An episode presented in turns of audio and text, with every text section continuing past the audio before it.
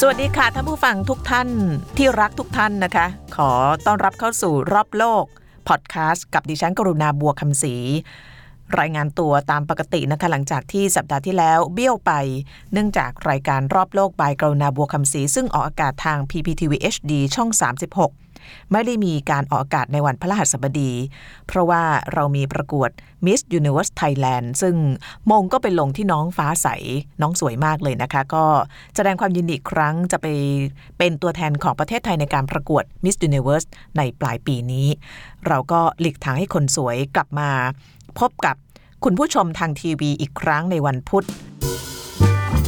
มาวันนี้พอดคาสต์ของเราก็จะเข้ากระแสนิดหนึ่งช่วงนี้กรุงเทพฝนตก หนักบ้างน้อยบ้าง แต่เชื่อว่าโดนฝนกันทุกทั่วหน้าทุกคนนะคะ เพราะว่าเป็นหน้าฝนฮาไม่หน้าฝนฝนไม่ตกแล้วจะแล้วจะเรียกว่าอะไรนะคะ แต่ว่าที่มากกว่าเรื่องของฝนตก เป็นปัญหาที่ไม่ใกล้ไม่ไกลเรา ก็คือปัญหาเรื่องของการสุดตัวของเมือง เดี๋ยวขอยกข้อมูลสถิติให้หน่อยนะคะ จะได้รู้ว่าดิฉันจะพาไปทางไหนวันนี้นะคะ ข้อมูลสถิติที่เอามาให้ดูในวันนี้เนี่ยเป็นการสำรวจ จากการศึกษาของคนที่เชี่ยวชาญในเรื่องของระดับน้ำทะเลนะคะก็คือบริษัท j o l e n l a n d e r n e t ซึ่งเขาได้ทำการศึกษาไว้ แล้วก็ปล่อยรายงานนี้ออกมา เมื่อสักปีที่แล้วก็ต้องถือว่ายังทันสมัยอยู่นะคะ ปี 2018 เขาไปจัดอันดับเมืองที่มีโอกาสจมน้ำเร็วที่สุดในโลก มีทั้งหมด 10 เมืองด้วยกัน เมืองแรกก็คือจาการ์ตาเมืองหลวงของอินโดนีเซีย เมืองที่ 2 คือมะนิลาของฟิลิปปินส์เมืองที่ 3 โอนี่ Southeast Asia หรือว่าอาเซียนของเรานี่ติดเกือบหมดเลยนะคะอันดับ 3 คือโฮจิมินห์ซิตี้ของเวียดนาม อันดับ 4 อยู่ที่สหรัฐอเมริกาก็คือนิวออร์ลีนส์นี่ก็ถูกไต้ฝุ่นคาทรีนาถล่มไปเมื่อหลายปีก่อน อันดับ 5 กรุงเทพมหานครของเรานะคะ โอกาสในการที่จะจมน้ำเร็วที่สุดในโลก อันดับ 6 คือโอซาก้าของญี่ปุ่น อันดับ 7 ทาก้าของบังคลาเทศ ตามด้วยเซี่ยงไฮ้ของจีน เวนิสของอิตาลี แล้วก็อเล็กซานเดียของประเทศอียิปต์นะคะก็เป็นปัญหาเป็นเรื่องที่รายการของเราเนี่ยก็ให้ความสนใจคือการเปลี่ยนแปลงของสภาพภูมิอากาศ อันเนื่องมาจากสภาวะโลกร้อน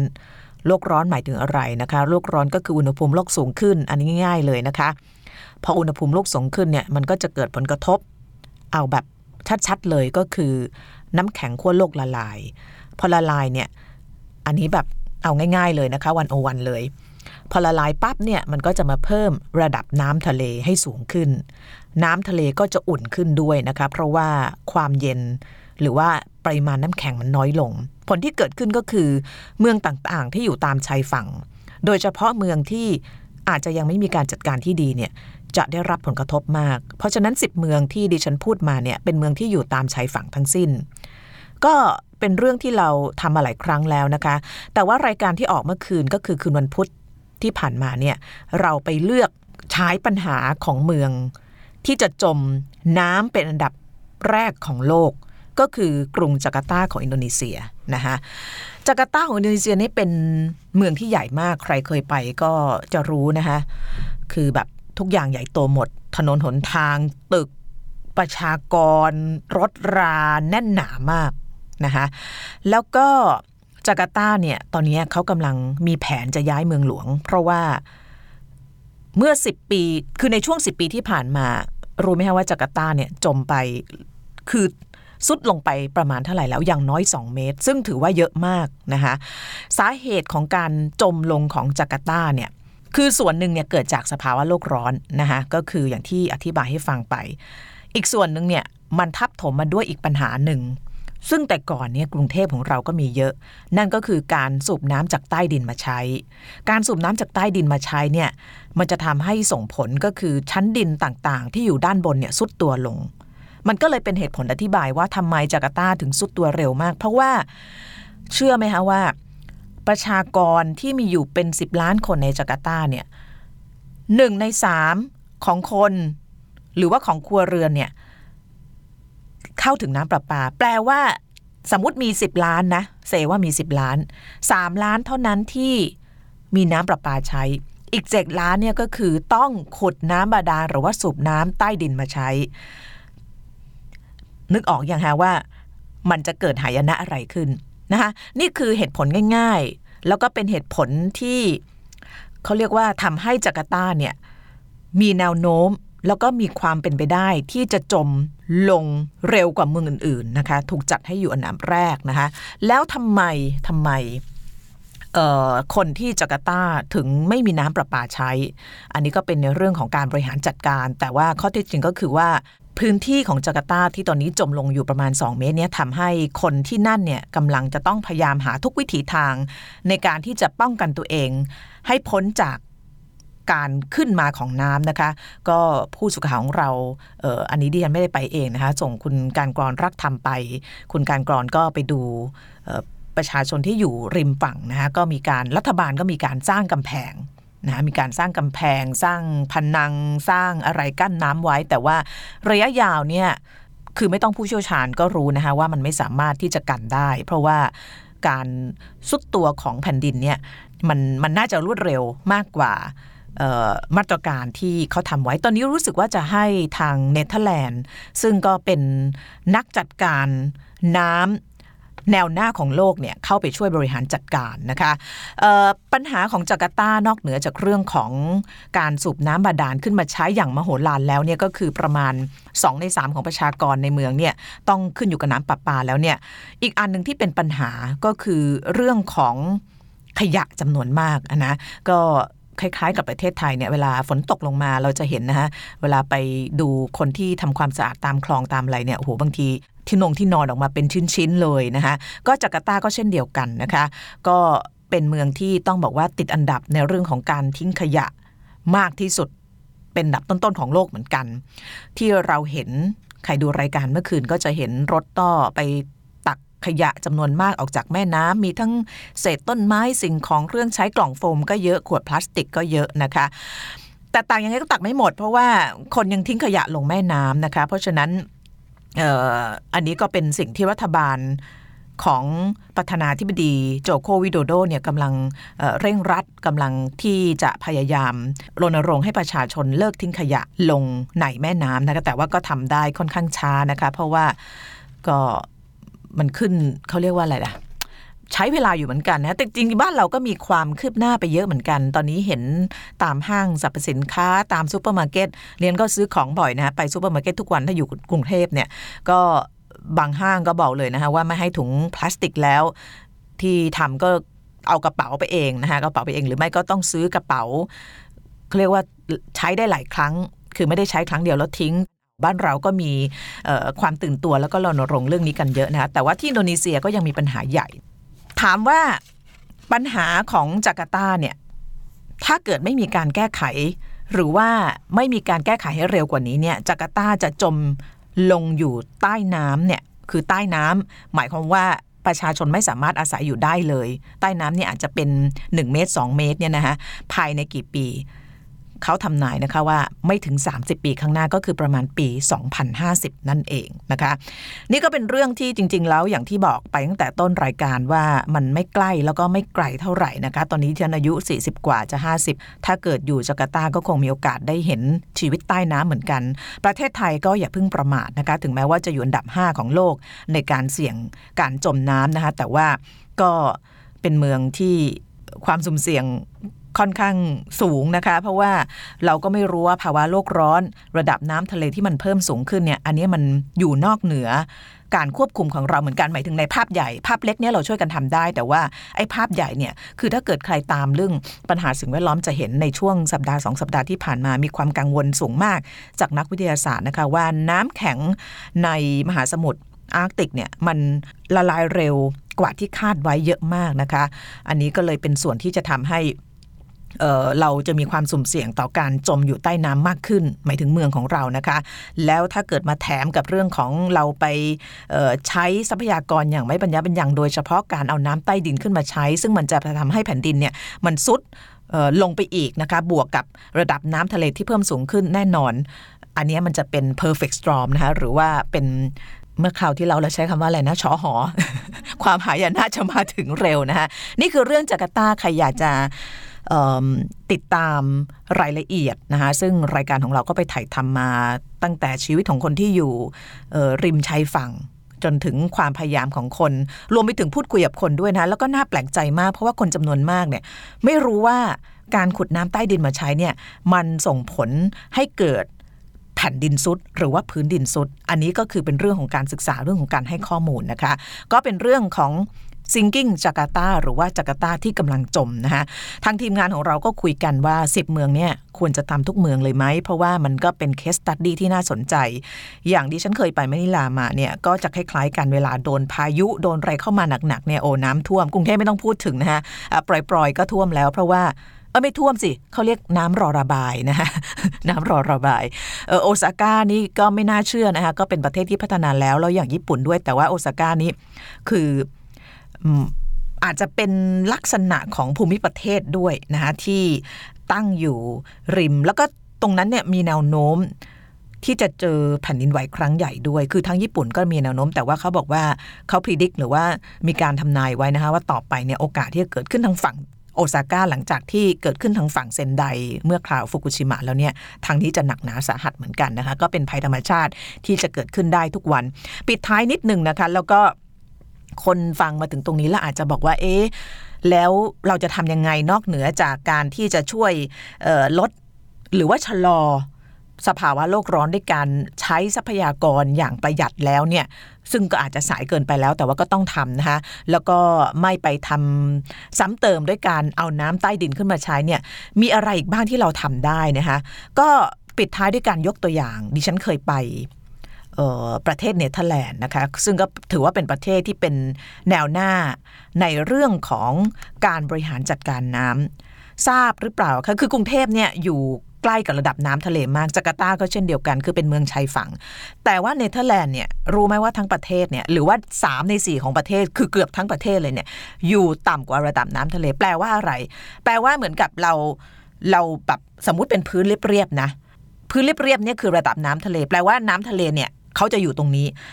แล้วเราเนี่ยสมมติเป็นกรุงเทพเนี่ยเราจะสูงกว่าระดับน้ำทะเลนิดหน่อยนะคะแต่ว่าที่เนเธอร์แลนด์เนี่ยเขาเป็นแอ่งลงไปค่ะ ท่านผู้ฟังคือเขาอยู่ต่ำกว่าระดับน้ำทะเล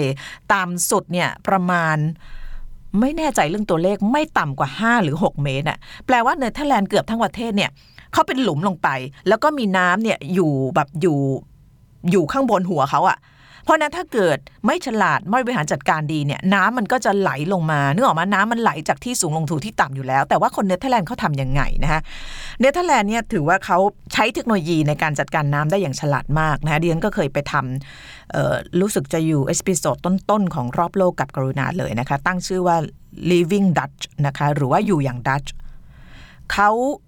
คือเขาเคยเจอ กับปัญหาน้ำท่วมหนักหนาสาหัสมากนะคะ ช่วงนั้นปี 1953 มีคนตายกว่า 2,000 คน คือของเขาเป็นนอตซีนะทะเลเหนือ แล้วก็เจอน้ำจากทะเลเข้ามา แล้วก็พวกพื้นที่เพาะปลูกชีวิตคนเนี่ยไปหมดเลย หลังจากนั้นเป็นต้นมาเขาบอกว่าเขาจะไม่เจอแบบนั้นอีกแล้ว ก็มีการตั้ง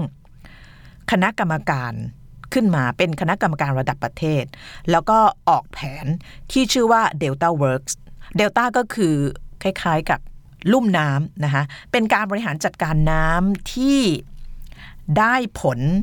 ดีที่สุดในโลก แล้วก็ได้ผลมาช้านานด้วยนะคะ แล้วก็บอกว่าเป็นโครงการจัดการน้ำขนาดใหญ่ที่สุดในโลกที่มีประสิทธิภาพเขาทำยังไงนะคะเเล่าคร่าวๆเดียนก็ไปดูแต่ว่าไปดูไม่ครบนะะแต่ว่าไปดูไอ้ช่วงหลักๆเนี่ย ทั้งโครงการที่เรียกว่า Delta Works เนี่ยเขาจะมีโครงการย่อยประมาณ 16 โครงการนะคะ16 โครงการเนี่ยมีทั้งเขื่อน ผนังกั้นน้ำประตูระบายน้ำแล้วก็กำแพงกันคลื่น แล้วก็ทุกส่วนย่อยเนี่ยทำงานประสานกันหมดนะคะอย่างเขื่อนเนี่ยจะทำหน้าที่กันน้ำทะเล แล้วก็แม่น้ำออกจากกันนะคะแล้วก็ไอตัวกำแพงกันคลื่นเนี่ยก็ไปดูตรงริมทะเลเนี่ย ก็เอาไว้กันคลื่นอย่างที่บอกเนี่ยนะคะแล้วก็ประตูระบายน้ำเนี่ยก็ใช้ในการควบคุมระดับน้ำคือเขาจะสามารถบอกได้เลยว่า ถ้าเกิดฝนมาเยอะขนาดเนี้ยระดับน้ำสมมติในคลองที่อัมสเตอร์ดัมเนี่ยมันไม่ควรจะเกินขนาดนี้เนี่ยเขาก็จะนึกออกไหมคือมันมันทำงานควบคุมกันตั้งแต่ต้นน้ำจนถึงปลายน้ำแล้วก็ทำงานแบบเป็นระบบมีประสิทธิภาพมากนะคะ แล้วที่สำคัญเนี่ยที่สำคัญมีอันนึงดิฉันอยากจะเล่าให้ฟัง คนที่เคยไปเนเธอร์แลนด์เนี่ยจะรู้สึกว่าแบบคือถ้าเกิดไม่บอกว่าเป็นประเทศที่อยู่ต่ำกว่าระดับน้ำทะเลเราก็จะไม่รู้ เพราะว่ามันไม่มีอะไรที่บ่งบอกเลย ยกเว้นมีอันเดียวนะคะยกเว้นมีอันเดียว คือเป็นประเทศที่แบบพื้นมันราบเรียบมาก เนเธอร์แลนด์เนี่ยเป็นพื้นดินที่ แทบจะไม่มีที่สูงเลยสูงสุดของเขาเนี่ยประมาณ 300 เมตร เราขับรถไปแล้วก็เพื่อนที่ที่ไปช่วยแปลเนี่ยเขาบอกว่า อันเนี้ยจุดสูงสุดของเราเห็นก็มองไป เนี่ยแล้วเหรอ คือถ้าดอยอินทนนท์เนี่ยเท่าไหร่นะ กี่พันนะก็ก็ระดับพันใช่ไหมขอโทษด้วยถ้าเกิดไม่มีตัวเลขแต่ว่าสูงสุดของเนเธอร์แลนด์นี่คือประมาณ 300 เมตรเท่านั้น แปลว่า ผืนดินของเนเธอร์แลนด์ที่เขาอยู่กันตอนเนี้ย มันคือมันคือ flat land มีคนบอกว่าถ้าเกิดไปเนเธอร์แลนด์แล้วเอาเก้าอี้ตั้งอะแล้วไปยืนบนเก้าอี้เนี่ยเราจะเห็นเนเธอร์แลนด์ทั้งประเทศเลย คือมันไม่มีอะไรบังสายตาเลยฮะมันก็เป็นปัจจัยหรือว่าดัชนีที่บ่งชี้ว่าลักษณะภูมิประเทศแบบนี้มันเคยอยู่ใต้ทะเลมาก่อน แล้วตอนนี้มันก็ยังอยู่